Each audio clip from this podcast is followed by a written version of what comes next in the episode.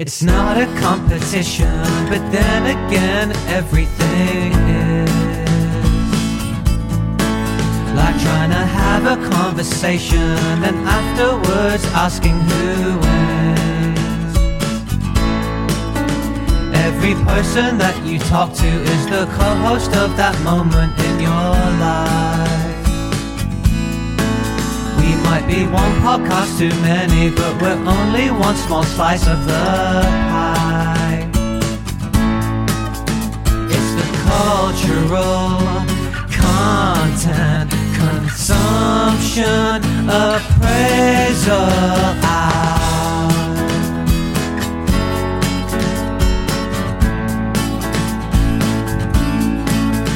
You're here. You're here. You did it. You have selected this content to consume. You are consciously saying, okay, I'm not consuming that content. I'm not consuming this content. Although, if you're looking outside a train window while listening to us, you're also kind of consuming that content. If you're maybe cutting your toenails while you're listening to this content, that's a kind of content. No, listen, this is the main content. This is like your main dish. You can be have you can be doing side things. I think that's one of the benefits of a podcast, really, that you can be doing other bits. But welcome to the Cultural Content Consumption Appraisal Hour, which as of yet almost, I swear to the Lord, almost has an email address, if we hadn't just walked right into a Google Meet and started debating what the email should be. Um, I would tell you all to email in and tell us what you prefer, but we don't have an email address yet. Um, but welcome to the show, Christopher Anousis. How are you doing this morning? You you got the intro wrong. I, how how do you, you said you're here? You did it. Yeah. We all know it's you did it. You're here. No, if you, you listen, can't confuse listen, people like this. Jeff. Listen, you think you're the super fan of the show and the producer and the everything. Every it's all it's it's been changing. Has it's it? You did it. You're here. It's you're here. You did it. It's... And I, I almost wanted to break it to you that you missed um, one of the words out of our show title last week as well. Oh, did I? Back. What did I yeah. say? The cultural. I think you said the cultural content consumption hour. Oh, you okay. missed out the appraisal. No, no one would miss out the appraisal. All we do for this hour is appraise stuff, Jeff. Isn't that? Listen, I, I can't imagine I would do that. But um, but again, I think that's one of the signatures of our show, that we almost have themes and signatures, and then... Oh, we have a theme. And then you'll it's be a banger. Like, oh, yeah, we do, actually. We have an intro and an outro, and they are bangers, and uh, here I'm hearing good things back. But um, yeah, and then we dispute them and argue about them, and uh, it's a rollicking good time. But this week we've got quite an interesting episode in store, really. We've got some really weird and odd and fun things we're looking at. But mm. before we get started, Christopher, I feel like every now and again, who knows where, who knows why, mainly, um, they would be tuning in for the first time. But someone might be tuning in for the first time. They're thinking, who are these lads? Mm-hmm. But the second they start talking... one of the co-hosts is accusing the other of getting an intro wrong. Like, this seems very combative. This seems very aggy. Now I'm, I'm coming in hot. Now, what's what's this show about? This cultural content, you know what? Palaver. You yes. know what though? I yeah. could probably try and sum it up in thirty seconds. Oh, do should, you I su- should I try and thum- sum it up I in thirty seconds? Know. Do you reckon? I think that's too much pressure. I'll spare you. I don't think you've got yeah. this. Do you think you've got this? I think I might have it. All right, well, let's let's try thirty seconds to describe the whole entire show to a newbie. So if you're new, settle in. In thirty seconds, you are now going to be completely ready for every episode you ever want to listen to. Just from this, thirty seconds from Christopher Anousis. Go for it, mate. So, my friend said, hey, why don't you check out this, like, uh, comedy special one week? And then I, so I, check, I checked it out. And then afterwards, he started to guess how much I was going to enjoy it. And I thought that was a pretty, that's pretty much. So then he guessed it, and I told him what I really thought about it. Then he asked me to watch another comedy special, as if I'm just got time out here to watch stand-up specials all the time. And then I think he's going to ask me, tell me what he thinks, or guess what I think yeah. I like it or not. And then I'm going to struggle to say this in thirty seconds. The last bit was quite accurate. So let's, I mean... Just bef- really sad. I thought I was going to nail that. Oh, bless your heart. Listen, before before we I was get... under pressure. Before we get to the week that was and the week in culture, that does remind me from, from that little um, description today that I think we, we caught up outside of the realms and the confines of this podcast, which we do every now and again. And you were like, enough um, comedy specials. You've had it with the comedy specials. Seriously. Um, the comedy can specials. I just, can I just watch a film out here, please? Two weeks on the trot. Very, I mean, to be fair... I think it's like a super interesting contrast. One over ten years ago, one couldn't be more current, and blah, blah, blah. So I do look forward to, to what you talk about, but also, um, you know, I can't lie. When you start telling me enough comedy specials, I'm like, but what other comedy specials are there? But I'll try and I'll try and be nice. The nice thing about our show is we do, um, we do mix it up. Now, uh, in uh, the week that was, um, I do know one thing for sure. I'm sorry to put this on your plate, but I just do need a comment or two on it. But we did um, watch S N L this week. Did you enjoy Saturday Night Live this week? Hosted by, is it Jenna Ortega? Yes, it is. Did you enjoy? I enjoyed. I, I enjoyed it. Mm. I enjoyed it. I also enjoyed the week before, and I think I enjoyed the week before that. Yeah, I we're, think it, we're some we're, S N L we're, defenders out here, aren't we? We we are. Yeah, people go, oh, it's not like the golden years. I'm like, which golden year? Because they're all golden years. Yeah, right. Whatever. Yeah. It's it's that's one of my the most classic sort of, whether it's a bit of pro wrestling, a bit of, you know, sci-fi movies, whatever it is, your favorite era will be the first that you discovered. S N L yeah. is the classic for that, and that's why some people think objectively the Chris Rock. Um, speaking of, um, Adam Sandler era is the best. Well, that's when you started watching Saturday Night Live and you feel this affection for those guys who went on to success. But then, you know, I think the Will Ferrell era or the Jimmy Fallon era, the Will Forte era, it's who, I, I think a big part of it is also who you end up bonding with and rooting for their success. But yeah, I think uh, especially let's give a shout out because you're always um, shouting them out in our conversations and they deserve a first appearance in our show notes. Um, the Please Do Not Destroy boys. They're your favourites, aren't they? one hundred percent. I look forward to their sketch every week. Why? So, you know what? And why? I can't even explain why. So, they're like the inheritors of the, what's it called? The digital short sort of Lonely yeah. Island throne. The Lonely Island yeah, boys basically. Started this whole thing. And I really thought without those three boys, they were going to have to figure out something different. But in this era, apparently you need people who just do these remote video shoot package things for S N L. Yeah. And these guys are somehow just as funny, but they're also different. I did not think this was going to work, but it's working. Yeah. So what, you didn't, even when they sort of appeared when they first started, it, I took a while. And this is a very classic I, I, Saturday Night Live crack, thing. I, you I were, cracked I remember, up on their first sketch. I remember you were straight away in, and I was very like, hmm, it's very meeting a supply teacher with Saturday Night Live, where you're like, I need to see you quite a few times, especially new cast members. Like this young guy with the fresh face who was doing the Oscar bit. I was yeah. like, you're not ready for the Oscar bit, my guy. Let's go get... You know, I can't help it. It's just like, let, give, me, give it to a, a veteran. Let Keenan just do it. Who are these new people who feel a bit nervous? And bless them, the only way they're going to get I, not nervous is yeah. to do, you know, their first I think little for, for, for the show notes, please put their first sketch, which I think was... Oh, really? You want to go to their first ever? Yeah, I just say put the hard seltzer one in and then put in one in from this year. And then just makes just notes, hard seltzer. Makes notes. Fantastic. Just because that was the one I watched that one, and I, I don't know whether I'd just come back from America or something, mm. and I just connected with it because, and, and I can't, even, I can't remember the detail of it, but I just remember vividly. Hard seltzer made me crack up from from day one. No, I, I like that. Sometimes you can be uh, convinced by a day one thing because I feel like in general I like I to be open-minded like that. You did, mate, and that's a big. Oh, we're about to get to. The importance of whether one laughs out loud or not. But um, in the meantime, you did have another question that emanated from your watching of Saturday Night Live. Do you remember what it was? Because we started talking about it and I said, hush your mouth, shush, a bit. Save it for the pod. Do you remember what it was? No. It was about the musical guest, Christopher.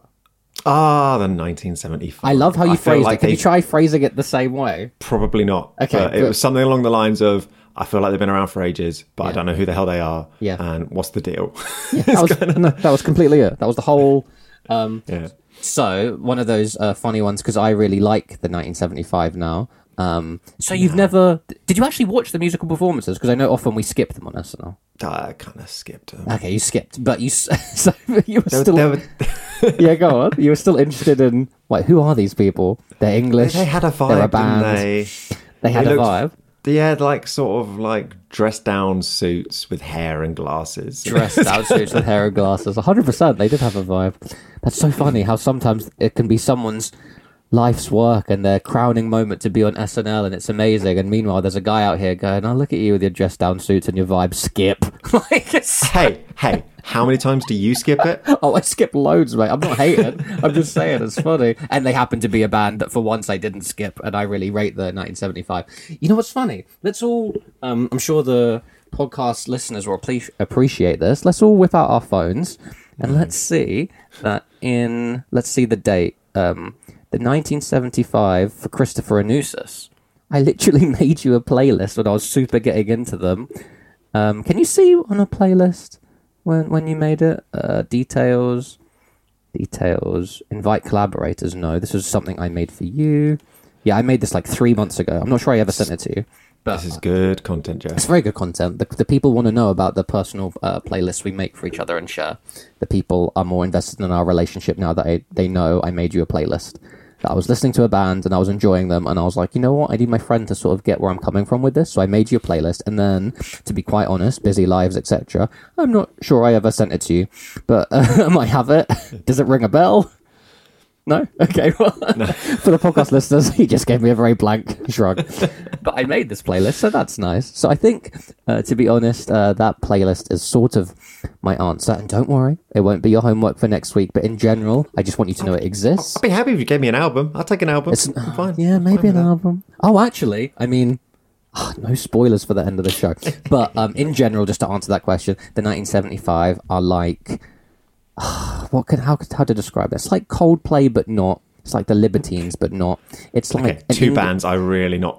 Yeah, but like the, I don't, the, really don't if, get down. If with. those if those are super binaries of like English acclaimed yeah. bands, they are like the dead middle of like they're a bit rock and roll, but they're very, you know, they're they're, they're middle of the road, but they're not. They're so fun. They're so good. They're they're quirky, they're great. You know, you know the classic band bands where it's not like the one main guy. It's like a, a big collaborative, all four of them. They're a yeah. bit trendy, they're a bit fashionable. When I saw them at the O two, Taylor Swift came out. It was a whole thing. Like, but they're actually, I think they're on the cusp of like aging out of being trendy now. Like, I think a few years ago they were super like right in the pocket of being like the hot new thing. I freaking love them. I think I think they write really good pop songs.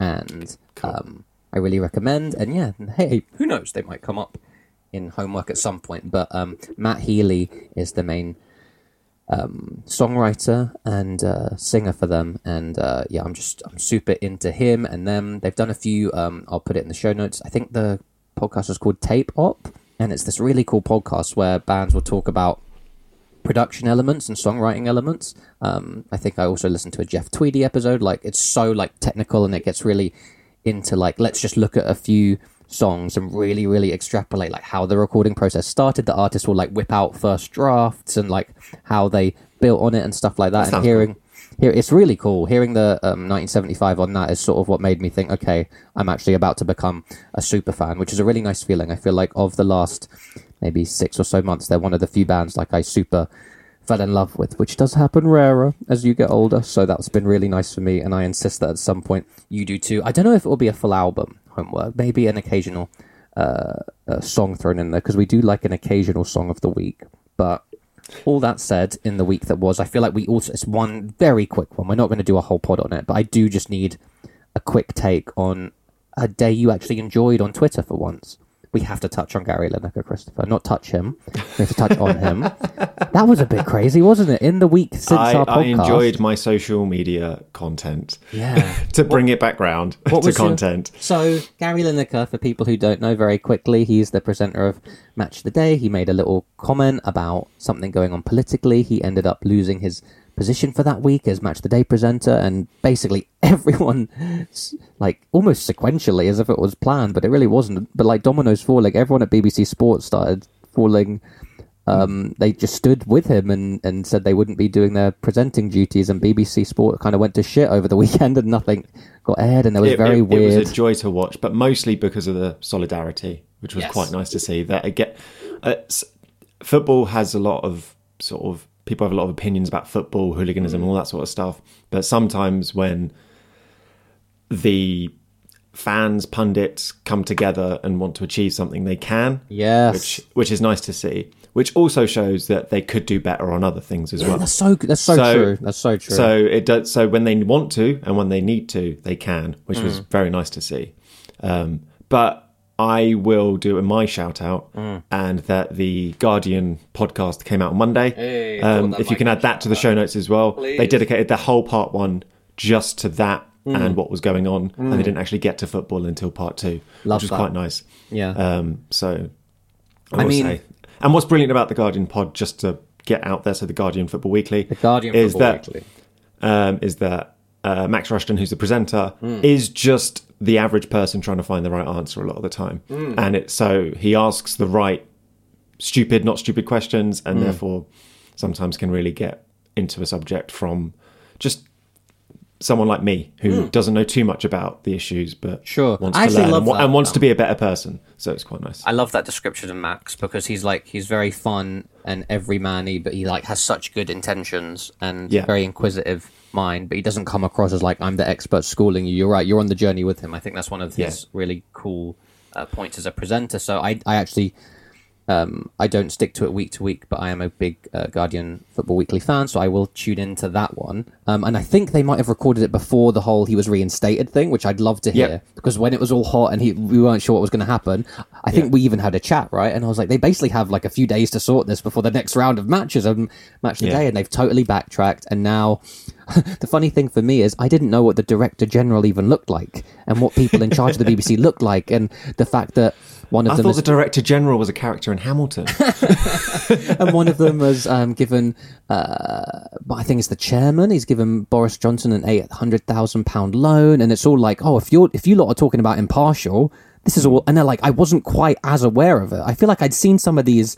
Um, like either stats or factoids in passing and never fully processed them until this. So it's almost like they completely fell on their own sword here.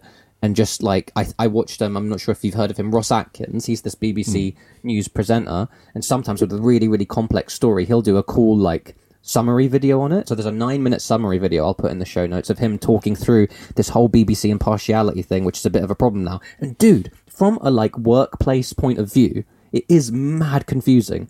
Because Gary Lineker's out here saying, like, I'm actually a freelancer for the sports team as opposed to current affairs. This doesn't yeah. count. And other people are all commenting, like, they haven't fully got this figured out. And then, the, you know, Alan Sugar out here, you know, presenting The Apprentice. But then also he was totally standing for Boris Johnson at the time he was running. It's like, okay, yeah. they need to figure something out. Um, a really, really interesting thing. But all to other ends well. The sad thing is the government got really upset because a footballer tweeted something. Yeah, and right. at the end of the day, if they'd just ignored it and moved on, yes. none of this would have happened. Yes, exactly right. I think um, yeah. they were, yeah, yeah, they were, they were sort of walking this tightrope. Well, I always thought there was a bit of tension there, but then the fact that they told him you're not on air, it was like, oh wow, okay, you want to just bring all this attention to it, and the way that they've backed down, I'm sorry, but wow, they just got schooled by the whole backing down. That just look, the optics of that are really like you stepped to Gary Lineker, and Gary Lineker was like, okay, and then they were like, sorry, Gary. Like all of B B C Sport just stood by him. It was so beautiful to see. You're right. If anything, yeah. it's a nice little heartening story to be like, okay, okay, guys, if you can do so good with this, because football culture, as you say, can be uh, seen as quite um, old school, macho, lame, and uh, we can clearly do better if we can all stand together like that. Um, he sort of did take up all the news last week, and this is going to be a really nice segue, so bear with me. But I went to the um, uh, South Bank, uh, the Royal Festival Hall at the weekend, and I saw Roxane Gay, a really cool, acclaimed writer who I really like, um, give a talk. She's American, and she got uh, asked about it, and it was just really funny. I'm not, I'm sure you feel the same, but when an American is asked about some British culture and they are actually in the loop a bit, she was like, what's going on with this Gary Lineker thing? It was so fun to hear her take. um, and uh, that's also, let, let me just uh, shout out uh, her writing in general. And so many tidbits from this talk were so cool that like the whole time I was just sitting there really sad, like, oh, I hope they put this whole talk, as much as I'm here in the present moment, I hope they put this whole talk on YouTube, because I can't just be making notes or recording it. And that's a thing I often find because I'm um, O C D with my wanting to archive everything. But all that said, she also, one thing that she read out was an entire, and it's on the on the interwebs, and it's our segue for today. She read out a little essay about Christopher Rock and his new special, um, and she had she had takes, she had takes. But before before we get to, to before we get to that, takes, I still need to give you my week that was. Please, very quickly. please. So uh, I went and saw Ant-Man on my own in the cinema. I'm and, so proud of you. And it was fine. Uh, but I, I got excited about a post-credit scene, so that that's all I needed you to do. You got excited there. About what, sorry? A post-credit scene. Ah, okay. So the scene at the Worth end of the, the price of admission. Great. Well, it was free. Well, it's not free because I give Odeon fifteen pounds every month, regardless of whether I go to the cinema or not. Nice. Uh, Um, and then I still proceed to buy their snacks. I, that's, that's something's wrong with you, me. I, I'm, I'm, I'm an Odeon Mark. I love that um, for you. Uh, I also completed You yesterday. Wow. So no, you didn't. It. What do you mean? I've been in my home. What are you talking about? The Netflix show called You, starring oh, okay. Badgley. Done. Yeah. Completed it. Tick. I, I mean, this, this feels like a satisfactory experience. Well, after the end of part one, I was kind of like, where is this going? I'm worried. Mm. And then at the end of part two, I'm like, ah, it's great. He's a psychopath. It's fine. Okay. Um, spoilers or no? That was kind of spoilers. I, I, uh, well, well, we'll get there. Okay. Whoever's watching it, they'll find out. Sure. Or, sure, sure. To be honest, most people have completed it already. Oh, really? It, well, yeah, because they just dropped five episodes and people at work have already said that they've seen it. And I was like, man, what? When? Most people have. So to all you listeners out there, most, most of you have people. watched it. I hope you enjoyed. Um, and... Uh, One more thing. Yes. Caught up on my drag race now that my partner's back from holiday. So yeah, I'm course. happy about that. Beautiful. And finally, mm. I'm struggling with shrinking. Oh, interesting. Because I keep... That's probably the one thing that stuck out um, before we get to today's content. That's the one thing that stuck out to me is like, I really want to be more on it with. Mm. So interesting to hear you're struggling with it. Um, Unless it's just a lull in the season. Okay, interesting. How many episodes in roughly? Six or seven now or something like that. Mm. And I'm, I think I'm still one or so behind, but I'm just, the uh, last episode was effort. Interesting, interesting. which, which I feel really bad about. Riddle, riddle me this, because we're nearly coming up to halfway yeah. of the podcast, and we haven't got to the, the main course yet, which is hilarious. Or very us. Or odds and ends. And, it's, it's, and these two things we're reviewing today are so like deep, and I'm gonna. I have so okay. many notes, and we have to be very careful. But I'm okay, sorry, very quickly, very no, no, no. Yeah. I need to stay on this just for one second. Riddle me this with your shout outs this week. Why am I not interested in You? What's going on with me? Like, what about it is? I think the, they market it as like, you know, the psychopath show. Is it just mm. because I'm not into, is that genre usually needs something else for me? It's a bit like, okay, yeah. So to he's be honest, so, mm. I wasn't into it until I started watching it. I think, oh, yeah? I think I may have got to it late, like I do most things. Um, I think they might have already been on season two or something when I started watching it. Mm. Um, on and I think it was just, everyone was talking about it. And yes, I, so I yes, just watched that. it. Mm. And then it's just the it's the intrigue, and I'm sure I've said this before mm. on the on this podcast, Imagine. which is a sentence I never thought I'd say. um, it's about rooting for the bad person, and right. it makes you feel weird yes. and wrong. Which and I, I think I he like plays it. I think he plays it so well. Yeah. It's just an interesting character. Ah, okay, so you reckon it's a not, big key part like, of it is the acting of it, the playing of it. Yeah. Let alone th- yeah, the concept. I think, what was the other show I was watching once? There was a show Dexter? on Amazon. I always think of Dexter when it comes to There's a show on Amazon the bad with, guy. with uh, yeah. the guy from The Office, and he's like all C I A-y, and he's an analyst. I can't remember what his name is. By the is. way, guys, that was C I A Y, C I A E. So we all knew what he meant. Okay. John Krasinski, he's in that, oh, he's yeah, in that yeah. sort of show on Amazon or whatever. Okay. And he's just so like, Captain America, mm. do the right thing, got to mm. save the person by shooting everyone. Oh, and you find and that I, super boring?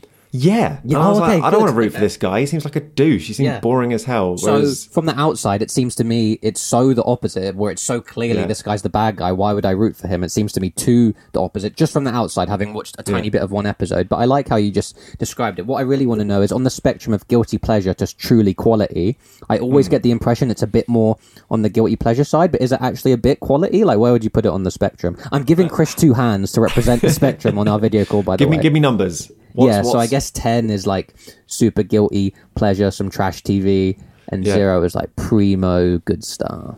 Like three. Wow. Yeah, I think it's I think it's good. This I think is, it's this done is a well. Take. I might have to, even yeah. without uh, your prompting, because I feel like we've both, for, for once, I feel like yeah. both of us aren't actually waiting to see how the episode goes to decide on content for the other. We've got each other's pictures for next oh, week. It's it's in my holster. Yeah, mine's been my, mine's been locked in for some time now. Okay, so that's. Really interesting. Now, odds and ends, very quickly. Go. Yes, please. You got any? Well, no, I'm just reading the list that you've written on our doc. So that Always Sunny episode, kind of like Birdman, right? Yes, that's a very old. We've got old odds and ends now. I sort of, I'm, I'm going with the flow of our conversation, but I, I appreciate you revealing the blueprint and the plumbing. And yes, we do have a Google Doc that we sometimes refer to. And yes, the It's Always Sunny episode did have some Birdman echoes. Um, Yes. Uh, and odds and ends done. I feel like odds and ends is a very if we need it segment, Christopher. Was there it was is. there was there genuinely anything urgent from it? I think I did. Um, oh, this is a fun one. Did since you brought it up, I did message you yesterday and say, hey, listen to it. Did you? Oh, we're here. Yeah. Guillemots. Yeah. No, I didn't. Okay. What? I, I've listened to that song fifty thousand times. Yes. Well, I don't know why. It was just something funny about that band and the title of that song that it's going to come up again next week. We have another week to listen to it because um, odds and ends need some material for next week, apparently. I feel like oh, I have, we might things... have some from today. Oh, mate. Okay. Let's, let's, let's get to it. Roxane Gay had takes. I also watched Andrew Schultz and Charlemagne Thou God talk about it. Um... Brilliant Idiots, I think, is the name of their podcast. I've I've not only watched the special, I literally sat in the audience while Roxane Gay read out an essay about Chris Rock's special, and then I watched a few YouTube videos with some takes. Uh, Andrew Schultz is a fun comedian on YouTube I follow, so I was interested for his thoughts because his whole thing is I have takes on culture, but in, in terms of comedy specials, I'm a comedian. I find it really hard to talk about, but his co-host sort of forced out of him. So I'm I'm full of thoughts, but at the end of the day, I gave it to you to review. What you're thinking, what you're saying, talk me through. You watched it pretty soon after our recording last week, didn't you? Yeah, it was pretty much a week ago. Yeah, so that, I, that, that I watched it. You know it. What? Comedy so, special as opposed to a lot of other things. I bet you've pretty much forgotten it. Um, I remember bits. Okay, fair enough. Good, good, good. And I remember my, Your my vibe. feels yes. and vibe when and watching about it. Those. So you asked me to watch Chris Rock, Selective, Selective Outrage. Outrage. Uh, a Netflix special, which I didn't realise was streamed live at the time. Yeah, how I found interesting, that interesting. Right? Yes. I found that interesting. I thought that was quite fun. Um, what did I think? Um, I I thought it was quite fun, to be honest. Ooh. Oh, dear. No, no, no, not at all, not at all. I, I, I thought it was quite fun. Um, I found I just, his comedy style, and I think, I don't think I've watched any Chris Rock oh, special there you previously. Go. Oh, there you go. So what his comedy style to took me a while with. to get used to. Mm. Um, his comedy style took me a while to get used to. Mm. His comedy style took me a while to get used to. Chris Rock, right? Okay, I love that you've just done that. Chris Rock, and I've I've seen it spoken about before, even he's spoken about it before, and just to speak to it ever so briefly, he's almost like, um, I guess, a musician. He has a refrain. Yep. Uh, Meghan Markle is something, something, something. Meghan Markle... It's something, something, something. And I noticed, like, to be fair to him, he does set out the premise for a joke or whatever, yeah. and then he never... It's it's it's quite an interesting, cool thing he does where he, like, even just to change the inflection of one word, yeah. he will never just monotone repeat how he just said it. He will up yeah. and down, he will change his tone ever so slightly to keep you engaged, like, okay, he's about to tell me something about Meghan Markle, but he has yeah. to... It's. I think that's one thing that's really interesting that he's been doing even since the nineties. That is part of his style, so fun that you noticed I completely that. forgot that he had a whole Meghan Markle bit. He had so many bits, to be fair. He had, he had so, so many bits. bits. He yeah. had so many bits. So the the way, I, the way I've done this... and. Are my scores locked in before you, you get yes, crazy? Yes, yes, yes, yes. Yeah, yeah, no, yeah, yeah. no one's no one's cheating. No controversy. No one's cheating. You're out there cheating all the time. I think that might have been why I said ooh. Jeffrey Barlow is the biggest cheater. Jeffrey Barlow is the biggest cheater. Jeffrey Barlow is the biggest cheater. um, yeah, so uh, for me, it was fine all the way through. Yes. He... Yes, he touched on Meghan Markle and said, oh, poor, poor Meghan Markle, how hard her life must be. Um, and he, there was the token trans jokes in there yep. for some reason as well. Um, but ultimately, mm. we're all there yep. to hear what he's got oh, to say. Oh, boy. Oh, boy. About Will Smith. Yeah. Which, to be fair, yeah. even though it turns out to be other layers, comedy, you've never seen yeah. Chris Rock before, blah, blah, blah.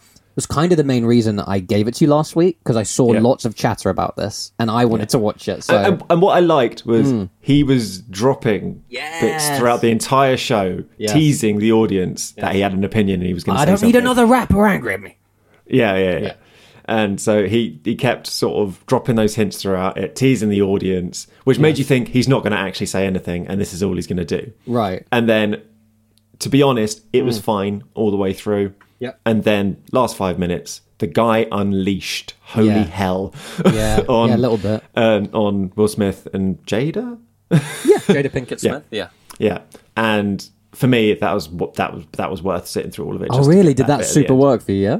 Yeah, I just yeah. I just thought it was fun. He just kind of gave you some context and just sort of said, "What the fuck?" mm. essentially. Yeah. And yeah, but I feel like you've been you've probably got more takes than me. No, not even. No, this is, you, this is... You've, you've, you've read essays, you've listened to reviews and well, podcasts. The, the main takeaway of the essay was just Roxane Gay saw it as like an opportunity for Chris Rock to sort of look a bit more inward and be a bit more vulnerable. It very much reminded me of after Louis C K's controversy. I mm. wanted his... He was my favourite comic at the time because he was so like inward looking and what's the word? like self-analytical and things like that. Mm. And then I, as a really quite demanding comedy fan and fan of my heroes, I wanted him to like really reflect on how the whole cancelling thing happened, how it made him yeah. feel and blah, blah, blah. And that took him, understandably, as a human, many years to process. And his first yeah. comedy coming out of the controversy was a lot more just aggressive and normal comedy because he was going back to his day job, so to speak. Putting on his hard hat and picking up his lunch pail kind of stuff. And I was a bit let down. And I was like, oh, why isn't he like immediately super introspective about this? And it's like, well, sometimes it's hard to do that. And I think Roxanne was like, he almost was like doing his equivalent of the slapping back, getting his mm. revenge in that way. And I actually saw that as a more, it should have been an opportunity for him to go more inward and see what the whole thing was about. And I, I get what she's saying a little bit, but at the end of the day, um, this is something I've, I'll never get over about the slap, and I'm going to word it as um, articulately as I can. Motherfucker got slapped.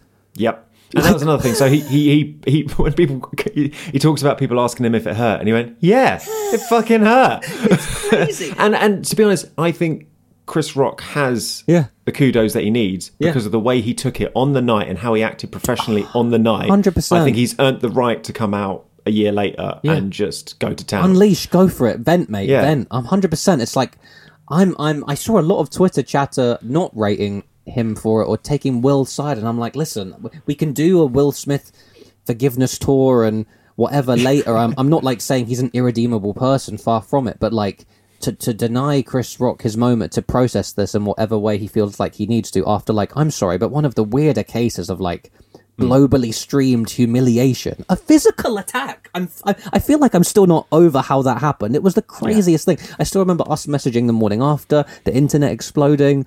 Like, it's still very surreal that that even happened. Um, it might be one of the weirder things that's ever happened at an awards ceremony ever. And mm. um, I'm glad, yeah, maybe, you know, some people might have wanted the whole special to just be about that and unpicking the whole thing. Man just got a bit angry and fired up at the end and took some shots, and I'm kind of here for it too. I'm kind of okay with it. I think um, yeah. I think other things is like there is this whole thing of his generation of comics being like a bit dinosaur-like and having the, the token trans jokes, right? Yeah. So his weren't too... too nah, no, they were yeah. sort of all right, but it is like... It is... You know what it reminds me of? It reminds me of like the idea of like an older uncle who you rate as quite funny. And it's like, oh no, but now that the culture's moving quite quickly, I'm not sure he's fully keeping up. And it's, yeah, yeah you don't need everyone to be fully like on the right side of what currently is politically correct to say about everything. I like that he gave himself the chance and breathing room. I like how he contextualized it too. He was like, these are jokes you can't say at, at work, and you know, you yeah. can get in trouble for saying things at work. Like, I think he gave himself that, that breathing room, because it's the whole thing about comedy is you have to go to that edge, right? And it is a problem these days. That is... And and I think he he did have mm. sort of bits on cancel culture yes. and stuff like that in general as well. Which yeah. I think he's kind of trying to lean into it a bit. Did you laugh out loud? Yeah, I'm pretty yeah, sure I did. Good. I, I, yeah. I laughed out loud a few times. There Again, was one... it was. It's a week ago. Sure, sure, sure. I'm fully retrospective right now. I, I, I totally hear you, but there was one uh, particular... Um, I think he was doing a bit on um, people I don't really know about, to be fair, the Kardashians, and like Kris Jenner, like welcoming everyone in. Yeah. and she, and she was, he was doing a thing. He goes, "Come in here, you genius bipolar motherfucker," talking about Kanye West, and that really got me too. The way that he really passionately talked about how like he's been working since he was seven years old. He was sweeping up at yeah. supermarkets or whatever. He's made millions of dollars over the years, and every and he's like the way that sometimes you can tell the sincerity level. He like yeah. really hammered it. "Every dime I've ever made has been either for pussy or pussy adjacent." And then he goes on to tell you about how all the money he's made is for women in his life, and either yeah. impressing or getting women, um, to put it less crudely P- than he pussy did. Pussy adjacent was a nice... I know, term. Right? I found that really, I found that really good wording. Um, oh, mate, I think the I think the the hardest laugh, and I actually swear to God, he laughed during the delivery. He almost mm. ruined the delivery. "My ex-wife is the smartest woman I know. She got just as much money as me. Ain't funny at all."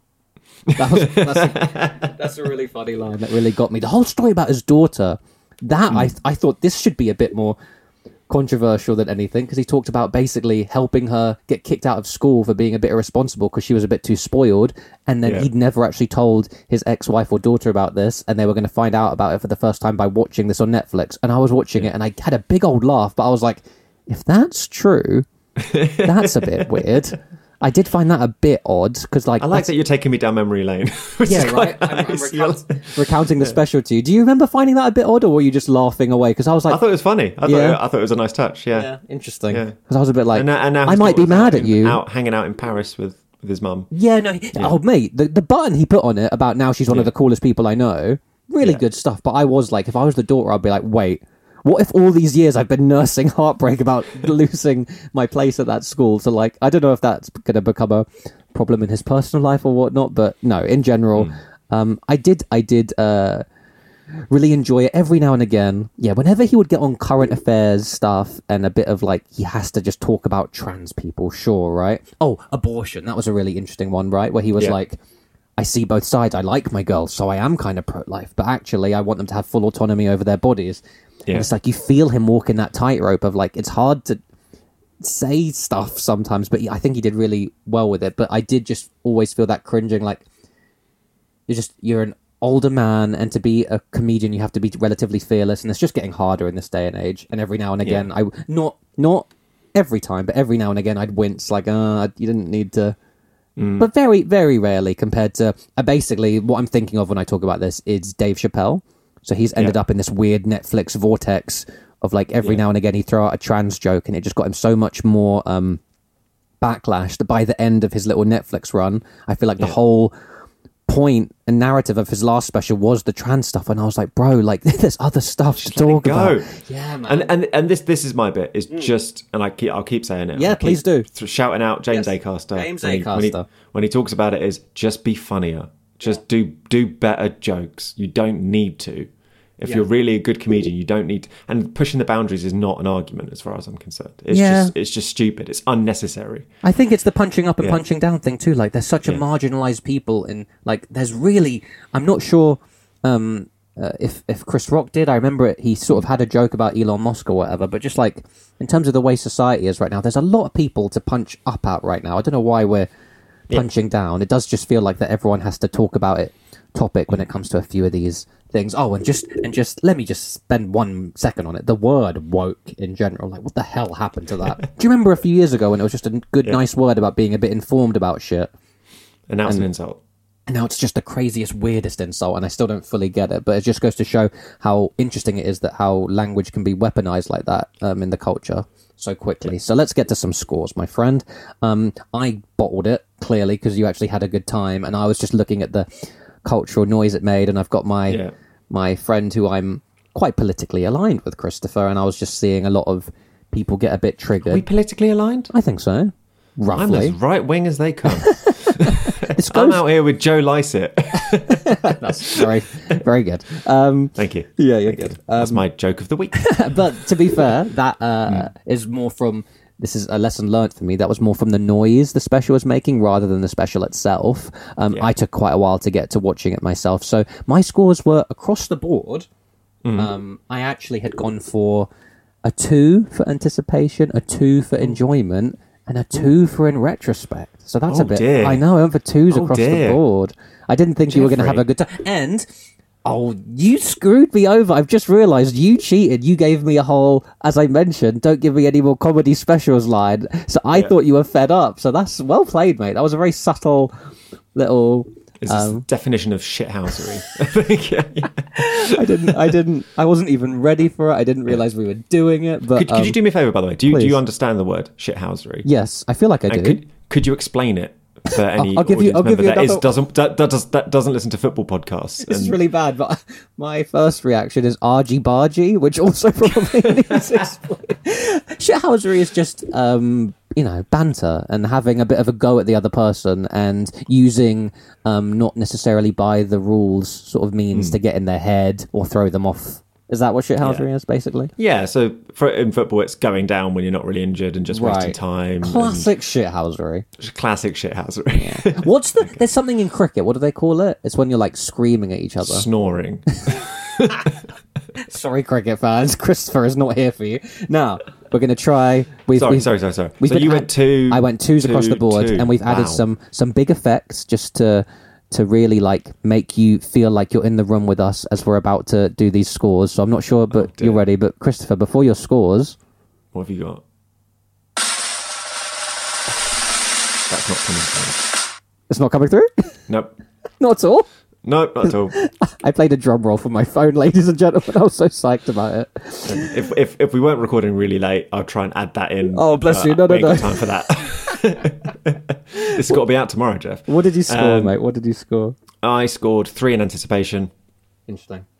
And it would have been uh-huh. a three in enjoyment if, but the Will Smith stuff at the end wow, picked it up. You gave and it a I, four. I just, I enjoyed that that that moment. I was like, in that moment, I was like, I'm having fun. Oh wow! It's taken me an hour to get here, but right. I'm now having fun. Right. And then it went back down to a three in retrospect. Oh, so, so I was three. off by one. Two and one. I was off by four. That's the most I think I've been off. That's fantastic. That's actually like a really nice sort of... Well, there you go. I didn't expect that, which is more a charming part of the show than I realised. It's not just about the competition. It's about being surprised by your friends. Wait, is this a competition?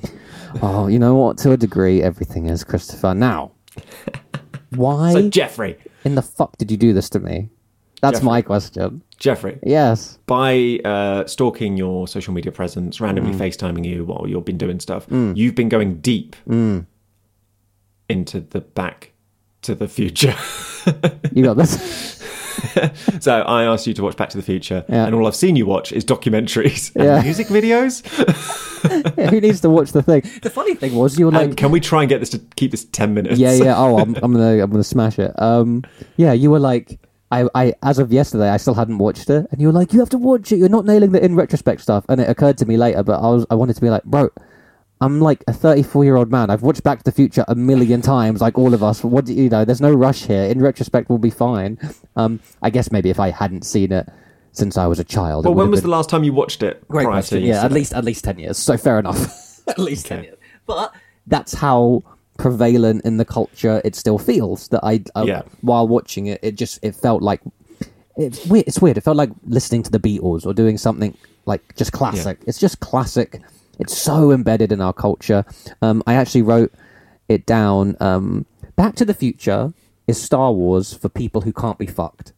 Okay? we don't need we don't need a whole universe and all this shit and characters. We just need a bit of a time travel thing, a bit of a love story, and like we'll get behind mild it. Incest. Yeah, listen, there's a few bits, but like at the end of the day, it's like it feels like a myth, it feels like a fable. Um uh if anything, by the end of it, um I was like, gosh darn it, I need to watch two again. Um because yes, I did watch um some documentaries on the making of. Um super interesting stuff, dude. Very quickly, but Bob Gale and Robert Zemeckis had already mm-hmm. done Um, two things for Spielberg, a movie called I Want to Hold Your Hand and a movie called mm. nineteen forty-one, and they were both flops for Spielberg. He directed nineteen forty-one, I think he just produced I Want to Hold Your Hand. So that when he was on board for this, they were both a bit like, oh, maybe we shouldn't do this with Steven, because we'll be known as like the Steven guys who always give him like stuff that doesn't work for him. So like yeah. really really interesting stories about how uh, isn't it interesting to go back to a film that now just seems like such a there was no question it was going to be a, a mega hit, and find out yeah. the days of when it wasn't. Oh, the guy, um, the producer and funder wanted to call it Spaceman from Pluto.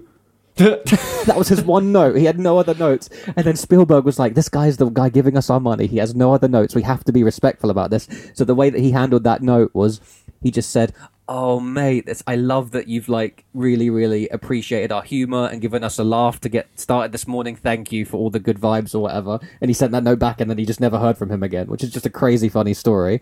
Um, but in general, watching the film, I had a blast. I loved it. Um, it's funny. It's one of those things where you've got a few things like this, but for the listener to be aware, this is one of Christopher's signature like landmarks of just art in general. He loves this content, however it comes out, musical, marathon screenings, whatever it is, he loves it. So I can't help but like part of me when watching it is like, oh, Christopher.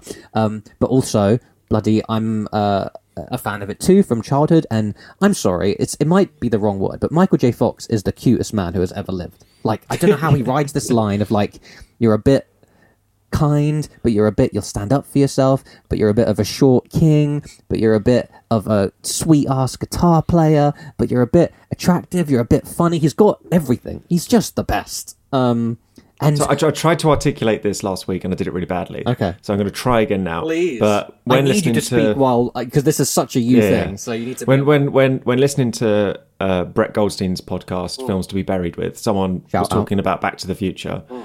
and... they nailed it when they said, when you're young and you're watching Back to the Future, you all want to be Marty McFly. Sure. But when you grow up, you you're realise you're George McFly. You're George. And I, and I was just, in my head, I was like, that is the most perfect way yeah, yeah. of saying that, yes, Marty is everything anyone wants to be because he mm. ticks all the boxes. But sure. in reality, we're all that weird nerdy guy. Well, a good point no was confidence. made. A good point was made in the documentary that I sort of wouldn't pick up intuitively while watching and enjoying the film. But like, Marty doesn't really have a journey in the film. Emotionally, he's got a Back to the Future-y adventure one, but the emotional yeah. arc is George's. He's the one yeah. who grows and has to overcome a thing and all this stuff. And, and, and the saddest thing about the trilogy mm. is that... Oh, the, the Crispin guy, Glover! Yeah. Dude, yeah. watching the documentary about how he basically just dug his feet in, wanted more money, he was a bit of a unique personality. Yeah, the way that they then had to work around that, he's so good in this film, bro. And yeah. I'm sure that two and three have lots of good points, but you're right, it's an utter tragedy they weren't able to, to keep him. Um... His scenes with mm. Biff being yeah. a bit of a pushover, like I am, I am someone who, like, in my personal life, I often think about like being a bit too nice or people pleasing, and I occasionally like, I like have to focus and do the work to like set boundaries, stand up for myself, all this stuff. I was watching him like, oh my god, that is so cringeworthy to be that pathetic and just walked all over, and like that really just struck a chord with me, like the way he played it. Sure thing, Biff, and all this stuff. Oh, mate, it just it just hurt. Like, it felt like a very realistic, even though it's a cartoonish performance, yeah. something about how pathetic he was, like, really, really just hurt me, and I think that's a really great performance. The way he laughs, by the way, this is just a small thing, but the way he laughs yeah. on the television while his wife's trying to talk to him or whatever. No, Crispin Glover. Do you know what's funny? I was thinking, like, imagine hanging out with Crispin Glover, Crispin Glover and Michael J. Fox, like, two very... different kind yeah. of dudes. Michael J. Fox in the documentary on the making of really rates him, by the way, so I'm happy to hear that. Um, but you're right. Uh, Brett Goldstein, that point made, is true. And Crispin Glover is kind of just as much the star of this film as Michael J. Fox, interestingly. I think, yeah. culturally, a big part of why this film resonated for as many years, maybe to you resonated, I want to ask, but um, it's actually the weird interplay and dynamic and connection between Doc and Marty. And yep. it's a very um, unique sort of older guy and younger guy, but like just very, this is a word that kept popping out to me. They're just very tender with each other. It's very adorable. Um, and even to this day, like they were on the One Show recently, Michael J. Fox and Christopher Lloyd, and they're just yeah. a really sweet little pair. So like, it's just their friendship, I think, is one of the hearts of this film, let alone Crispin Glover's little heartbroken face and beautiful hairstyle. It's their relationship, and I wanted to ask you, am I missing a tr- as a Back to the Future superfan? Yeah, am I know. Am I missing a trick, or why in the hell are they friends in the first place? We don't know. And we really, don't that never know. Even don't is... pull at that thread, Jeff. There's a few threads to pull on. Another thread yeah. that I found myself like with this whole recursive time looping thing that I just cannot keep up with. Shout out to the film Looper that Christopher hates and I love. Um, yeah. I was thinking, so wait, they met their, they met Marty when they were getting together, and then what? They're just going to go on later to have a kid who looks exactly like that guy from high school. Like I started going down that wormhole in my head. Dude, don't go down that wormhole. That's hilarious, but um, although. Just yes. saying that. Yeah. If you sort of... Do you remember everyone you hung out with in high school? Because I don't. If one of, if I one of my children... people who go, Chris, yeah. and I go, who? yeah, no, that's a very that's a very good point. As we get older, just, just, everyone's yeah. blurring together. One of my children might be someone I met at high school. I can't remember what Chris Rock said a week ago. one hundred percent. Oh, yeah. Another thing that just did seem a bit dated, because most of my review is just loving the hell out of it, but something that yeah. is dated, you've got to agree, the whole Libyans thing. Like, oh boy. They changed that in the musical. Oh, did they? To what? I can't remember. I remember it was different. Oh, no. It was sort of his su- Doc's suit rips, and nice. Then he starts to get poisoned by the stuff. So he then sort of nice. um, starts dying or something. So rather than getting shot, mm. he sort of dies from plutonium oh, or fantastic. radiation poisoning or something. So they got rid of the whole Libyans bit, which is. Great Scott. Um, yeah. I but do... talking about um, how yes. the characters are almost or is it almost comical, but there's still that edge yeah. that they're sort of leaning. Yeah. The, the, what I struggled with with the musical was that it was all dialed up to eleven. Oh, that's interesting. So they, they leaned into much. all of that stuff because mm. obviously it's, it's a crowd pleaser. It's it's it's the West End. They've got to appeal to everyone. They go for the lowest common lowest common denominator in yes, jokes, of course, and stuff like that. So. Well, that's yeah, that's super interesting because even watching the, the documentaries, they were talking about how like by um you know for the sequel they were thinking a bit about. Um, Steven Spielberg was anyway, Empire Strikes Back and like the darker yeah. um, and then by the third one they were thinking of like John Ford movies and classic westerns, and I was thinking I bet John Ford would not have rated these films, but like they were still inspired by pretty real stuff. I love the idea that by episode three episode three it's not Star Wars, Jeff, come on. I like the idea that by Back to the Future three, which I remember being very like I was weirded yeah. out as a kid, like why yeah. did they go for western, like that's not my stuff, but I think now I get the like cinematic context of that being like a huge genre for the mm. filmmakers growing up, um, but uh, Doc basically becoming a bit more of a romantic interest by the third film. I really want to watch it now. The documentaries did make me really want to watch it. So much of, um, dude, a big part of me enjoying this was consuming all the extras. I'm a big extras yeah. guy. I haven't really dived deep into extras for a while, so my enjoyment was super impacted by just these documentaries where it's like ten to fifteen minutes of just the guy talking about The, the soundtrack or picking Huey Lewis and the News. I never knew that the guy yeah. watching the audition was Huey it was Lewis. Him. Yeah, I didn't know that until this documentary. And like Steven Spielberg talking about it, like the way that this man talks about these characters, just like how he gets invested in everyone and everything. To someone else, it might just be some popcorn fluff, but it just goes to show why he's so successful. He gets super yeah. invested in everything. Bob Zemeckis, who Robert Zemeckis rather, who isn't as prevalent these days. I don't know quite what he's up to, but like at the time, he was on a such a hot streak, man. Um, watching these extras really did make it for me, to be honest with you. So, Not a couple of questions mm. then. Yeah, besides the Libyans, which we don't need to talk about, yeah. does it hold up? Do you oh, think it holds up as a movie? Yeah. Yeah, yeah, yeah. It's, it's, I don't know. This is I, the thing. Watching it, it almost feels like reading an ancient text. Or, like I say, I don't know why listening to the Beatles is coming up, but it's just like the only way I could get bored and tune out is because I felt like I knew it so well. It was nothing against it. If I stayed tuned in and locked in, I was having yeah. a whale of a time. Every time, like, my attention would just drift for a second. It was just because I felt like I'm so familiar with this material.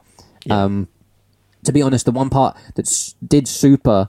Uh, lose me, and I really had to like consciously like no, even though you're watching on your shitty little laptop, like pay attention, was like the very final bit where the, the stakes are really high to get Marty back to the future, yeah, because it just felt like I was very there for like the parent stuff and the the dance, and um I I, I remember, you know, Marvin Berry, very good stuff, yeah. um Um, one of the greatest punches thrown in cinematic history, by the way, can we just say Biff takes it like a champ. He spins he with the dazed look on his face.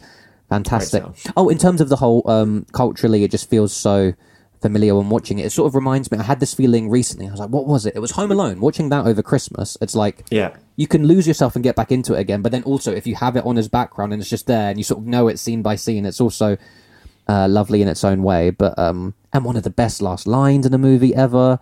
Um, there's so much. Where good we're going, s- we don't need. Where we're going, we don't need roads. roads. Uh, Yeah. Oh, and I, I love I loved his. I don't remember loving this so much. Uh, when Marty was making a big deal of like, how come you actually read the letter then? And he was like, well, I guess I figured. What the hell? That's a great line. That's a great yeah. line. After all of that stuff, that's such yeah. a good. That's some good shithousery from the filmmakers there. It's like we make a big plot point of this thing, and then he just did it anyway. Love that for him. Um, yeah. You know, uh, I can't remember. Uh, you know, just the threads you don't want to pull at. How did Marty know the chords for Earth Angel?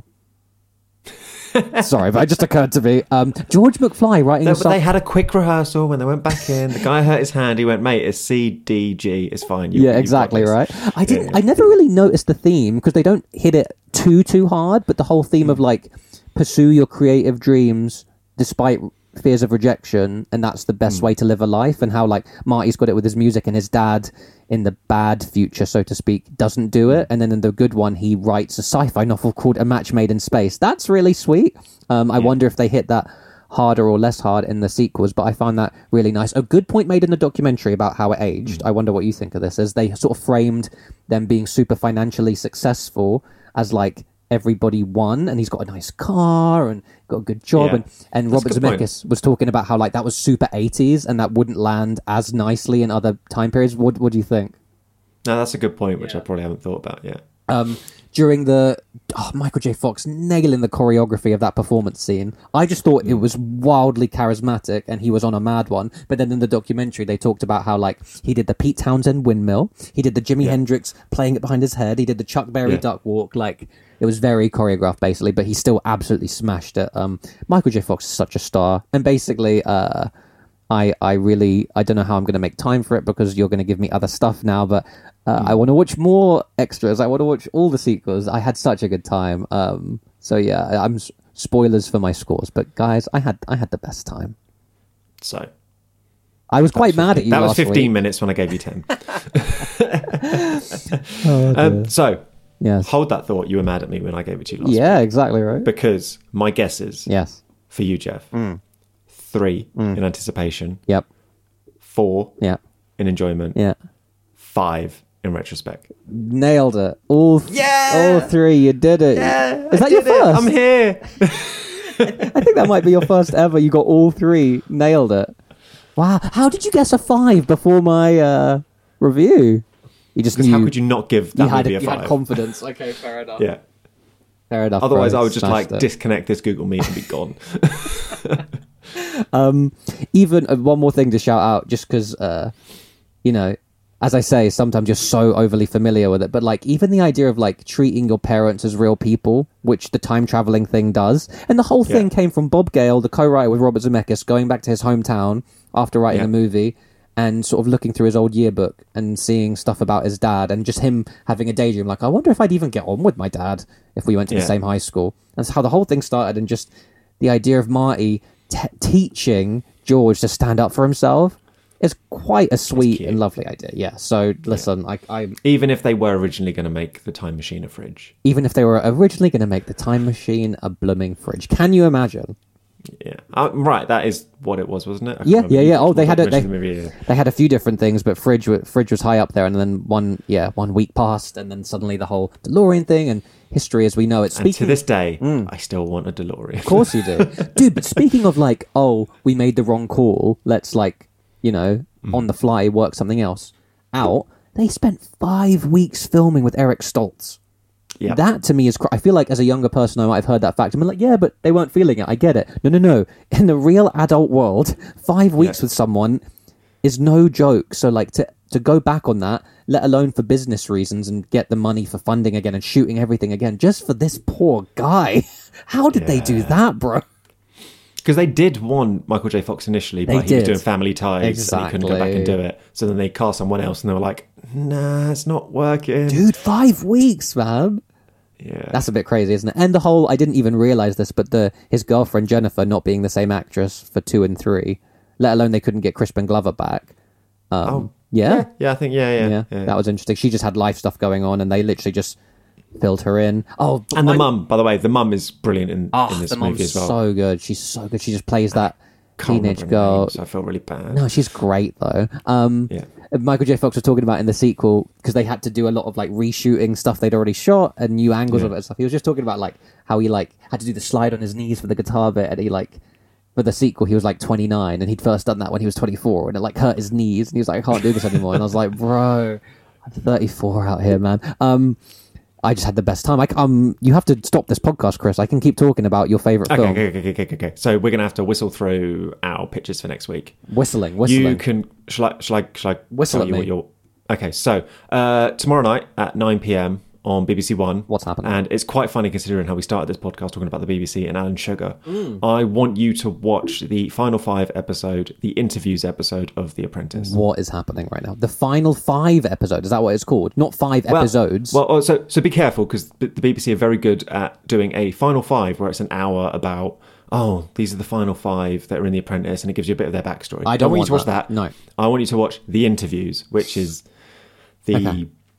Which is, I think, you don't need any backstory for. Wow, okay. These these five people have a business plan. Mm. They take it to Alan Sugar's like closest comrades or whatever. Mm. That was mm. a choice of a word. Yeah, no, I and, appreciate that.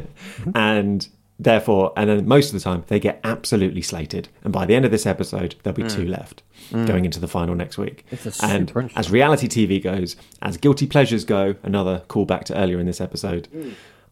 I want you to watch it and tell me what you think, because I think you'll appreciate sitting in front of someone doing an interview and as awkwardness as it would be. Dude, I've, I've, I've here or there, I've watched either a few full episodes, few moments of Apprentice, yeah. and it always seems interesting. Uh, no, I'd be I'd be happy to do it. Uh, yeah, okay, just watching five people get really awkwardly grilled. And I think fantastic. And then there's a winner at the end. It's the finale? Why not? The, you, no. Well, it's not the finale. Those five become two by the end of the episode. Ah, okay. And then the, the two will next week be a finale. Yeah. It goes from five to two. Interesting. Yeah. Has that always been the way? Yep. Is it the exact same format as the one that Donald Trump helmed all those years? I led, don't know. I never watched that one. Led to him becoming... Yeah. Okay. Yeah. So. For you. For me. A really interesting one. Um, mm-hmm. you, you get to listen to music this week. Um, boop, boop. It's an album that I haven't listened to. Uh, what, what? This is starting to happen, but I, I, I've really wanted to listen to it for quite some time. It is called... Mm. It is the thirteenth studio album by a band who I okay. feel like from a distance you could appreciate and salute and be like, cool guys, cool beans, good is stuff. Is it the Stones or something? Oh, imagine, imagine. No, but it is another band that I saw play a stadium last year. It's the Red Hot Chili Peppers. It's called Return of the Dream Canteen. And Return of the Dream Canteen. Return gotcha. of the Dream Canteen. And it's the second album they've recorded since John Frusciante has returned to the fold. If you... I feel sorry for the other guitarist. I'm just putting it out there. He comes in, he saves the day, and then when John Frusciante shorted his shit out, he gets kicked back out of the band. That's a good I just feel really sad. John Frusciante shorted his shit out. Um, dude, I'll, I'll happily, I that shit freaks me out, intrigues me. I could do a whole podcast next week just about that and not the music at all. So yeah. if you want to go down that rabbit hole with me, let's go. But first, do me a favour, listen to the album at least one time, preferably two if you have time. But Return of the Dream Canteen is the name of the album. Since returning, they made an album called um, Unlimited Love, and that was like their comeback album. And a yeah. lot of people had a lot of things to say about it. But at the end of the day, it was like, we haven't played together for ten plus years. Whereas this one, in theory, they've now done an arena tour. They've found their feet again. So I'm, I've really been looking forward to it. I just haven't had the time yet. And I feel like you've ne- you've always been a... You know, I can appreciate a few songs, but I ne- you've never been a Chili Peppers guy. I, I like the Chili Peppers. I was just upset that when I went to go see them live, they didn't play my favourite song. Oh, really? Okay. But um, yeah. You... So then, and, and they played for an hour, and that was it. And they just that was it. It was just seemed like a very concise Interesting. Interesting. thing. When did you see them? I saw them at the Festival? O two. Oh, you saw them probably five, six years ago. Oh, nice. Maybe six years. So that ago. That was during like that. the Josh Klinghoffer era. To be fair. Um, yeah, and all I wanted was Danny California, and they didn't play it, oh, and I got really upset. Okay, so here's a better way to phrase it. You've never been an Red Hot Chili Peppers album guy, necessarily. Mm, guess not, no. no. I can't, I kind of put them in the ballpark of Ooh. the Foo Fighters. Okay, in yeah, my yeah. Head. Stadium Whereas band, big. Singles are great. Right. The filler tracks are... So fillery. Eh. Oh, interesting. Yeah. Okay, okay, yeah. interesting. Because for me, it's like, By the Way is one of the most formative albums for me. Um, yeah. But yeah, I'd really, I really want your takes on this album. And as I say, the Josh Klinghoffer stuff, very here to talk about that. I'm here for you. Uh, okay, so that might be... I'm glad you're here for me. Jeff. I am here for you. I'm here for you, and I'm here for the outro today. Can you hear that strumming? That's the sweet, sweet strumming of you are done with this content. You can tick it now. You can go to your group chat and you can put uh, cultural content, consumption, appraisal, how I tick. You've, you've listened. Um, go watch Back to the Future. We were here. You were here. See you for some more fun and hijinks next week. Uh, goodbye. Take care. If you don't like when we misspeak or boost the audio or unpeak the microphones bleed cause they're so cheap, we're sorry to your ears. If you don't like the intro or the bit in the middle or this outro, or if you don't like the whole show, question why were you here? If you don't like the podcast, if you think we both speak too fast, too many tangents never stay on task, pick up a book instead. If you don't like what we recommend, if your patience wears thin towards the end, if you think you could do better with your friend, please go ahead. If you don't like this content or like me, the word content, then please go be more content and never listen to us again.